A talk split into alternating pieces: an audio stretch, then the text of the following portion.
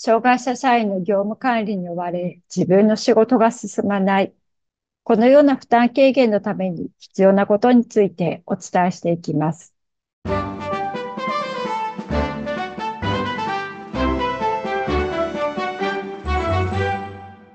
障害者雇用 .com の松井です。多くの企業の障害者雇用に関わってきた経験から、企業に貢献する障害者雇用を促進する方法をお伝えしています。障害者雇用を進める企業が年々増え、障害のある人とない人が一緒に働く機会が増えてきました。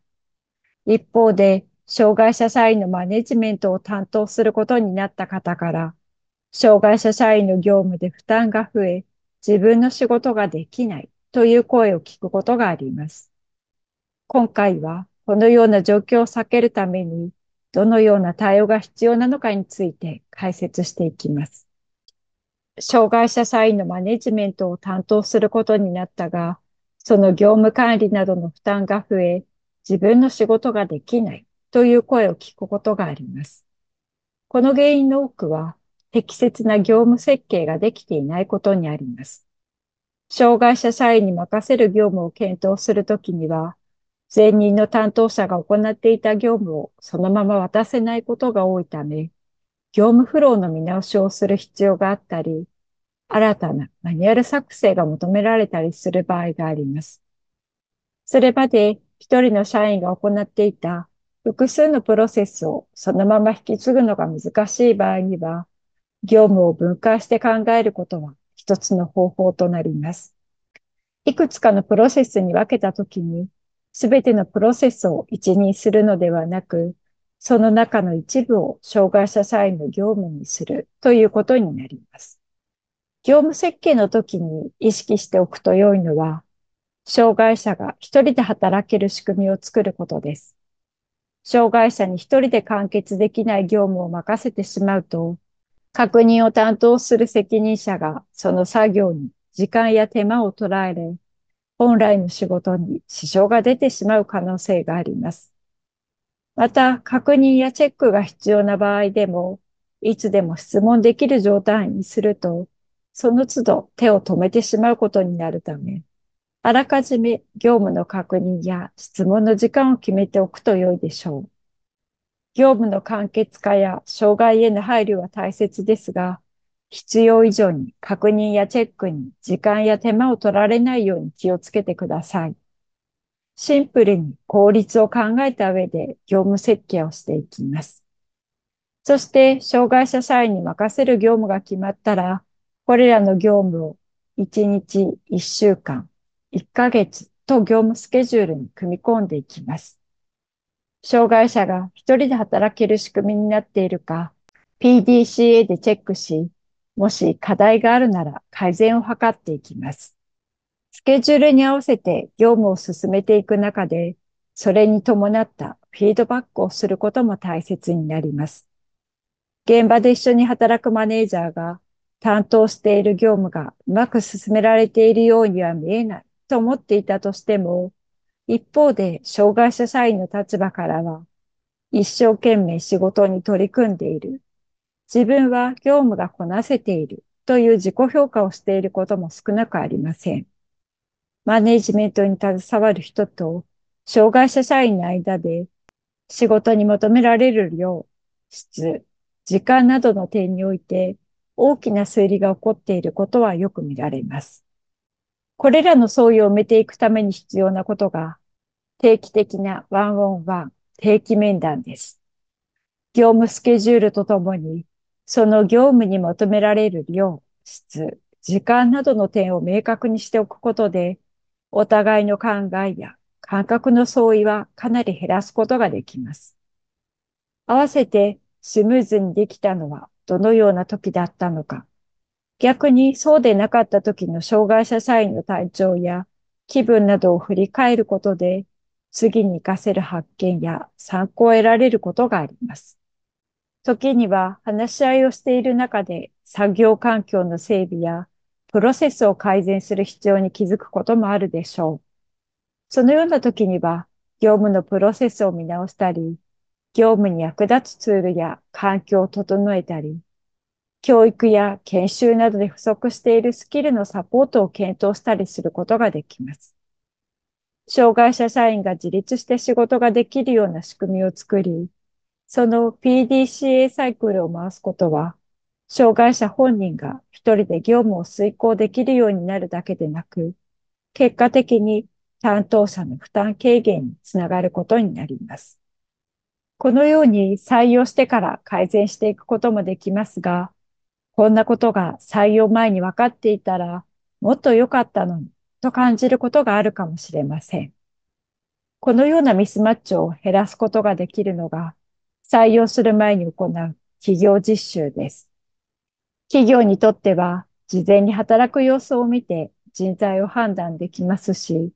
求職者側も業務内容や社内の雰囲気、状況などを事前に把握することができます。企業実習は準備に時間がかかる上にマンパワーが必要なため、ここを省略して採用する企業も多くあります。しかし、採用して雇用関係が発生すると、途中でストップすることはできません。一方、実習では、企業側も実習生もお互いを知る機会が事前に持てるので、何らかの改善が必要だと分かったときには、社内体制の見直しや整備がしやすくなります。また、短時間の面接で把握できなかったことが、実習を通して見えてくるケースが少なくありません。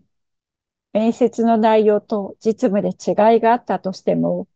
実習を通すことによってそれがわかりますし、採用基準に達しているかどうかも判断しやすくなります。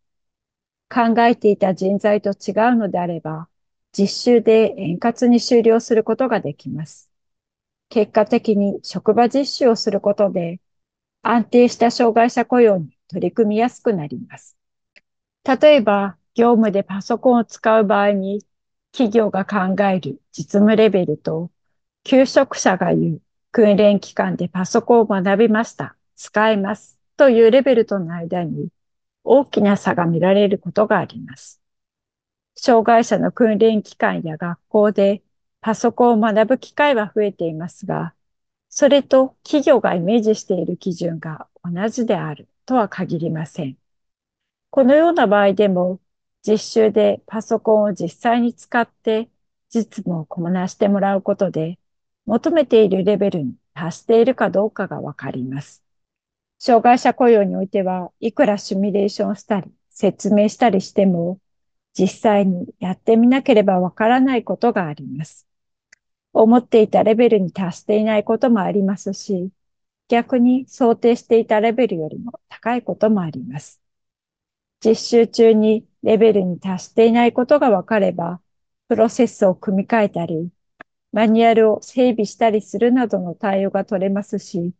その他の工夫で改善できそうかどうかも考えることができます。また、他の候補者を検討する方が良いかも判断しやすくなるでしょう。最近では精神障害を持った方の雇用が多くなっており、障害者雇用における新規採用の半数が精神障害者、発達障害者です。精神障害の場合、実務レベルだけでなく、精神的、体力的に業務を問題なくできるかどうかの確認も重要になります。もちろん、面接では求める勤務時間が可能なのかを質問すると思いますが、返ってくる返事は問題なく働けるという答えばかりです。しかし、実際に雇用してみるとそうではない状況も多くあります。実力よりも長い時間の勤務でも大丈夫という答えが返ってくる場合のほとんどは、おそらく本人も本当にその時間は働けると思っているからでしょう。しかし、実際に働いてみたら難しかったというケースは少なくありません。そこで採用前に実習をすることで、本当に事前に想定している時間の勤務が可能なのかそれとも厳しいのかという判断がつきやすくなります。また、業務のスキルや適性、障害特性や必要とされる合理的配慮などについても、同じ職場で時間を共にすることでわかります。ぜひ採用する前に実習を取り入れることをお勧めします。まとめです。障害者社員の業務管理で負担が増えていると感じているのであれば、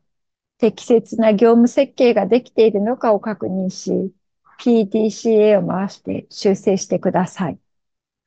業務設計のポイントは、障害者が一人で働ける仕組みを作ることです。業務の簡潔化や障害への配慮は大切ですが、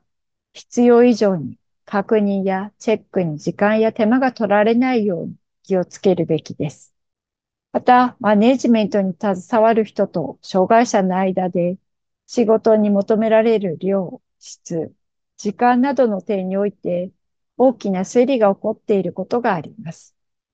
相違を埋めていくためには定期的なワンオンワン、定期面談とコミュニケーションが不可欠です。ミスマッチを減らすためには採用前に企業実習をすることによってお互いに違ったということを減らすことができます。障害者雇用 .com では組織に合った障害者雇用を実現するサポートをしています。企業の実情に合った障害者雇用、障害者雇用の進め方を提案、進捗サポートします。また、組織に貢献するための具体的な方法を伝えできたり、企業視点、経営的な視点から進めることができます。このような障害者雇用を進めたいという方はお問い合わせください。障害者雇用に関する情報発信をしています。定期的にメルマガを発行していますので、関心のある方は概要欄から登録してください。ここまでご覧いただきありがとうございます。今回の動画参考になったという方は、いいねボタンをクリックしてください。また、見逃さないようにチャンネル登録よろしくお願いします。